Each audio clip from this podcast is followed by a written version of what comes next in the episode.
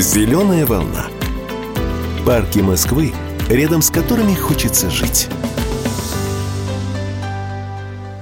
Братеевский каскадный парк – одна из молодых зеленых зон столицы. Находится он на юге города, на правом берегу Москвы-реки. В 1980 году здесь добывали песок для строительства новых микрорайонов. Так образовался довольно большой залив, куда свозили списанные суда. Но 20 лет спустя все изменилось.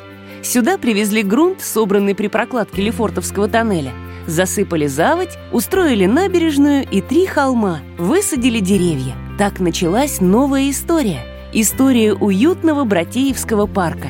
Каскадным его называют, потому что спускается к воде небольшими террасами. Эта особенность сделала парк идеальным зрительным залом для наблюдения за фейерверками – с 2016 года здесь регулярно проводится международный фестиваль этих живых огней. Говорят, в 22-м, после перерыва на пандемию, фестиваль вернется. Сегодня Братеевский парк особенно любят мамочки за отличные детские площадки. И спортсмены за футбольное поле, теннисный корт, зона с тренажерами. Да и просто пробежаться по каскадам холмов – отличная тренировка – даже уткам Братеевский нравится. Здесь очень пологий вход в воду.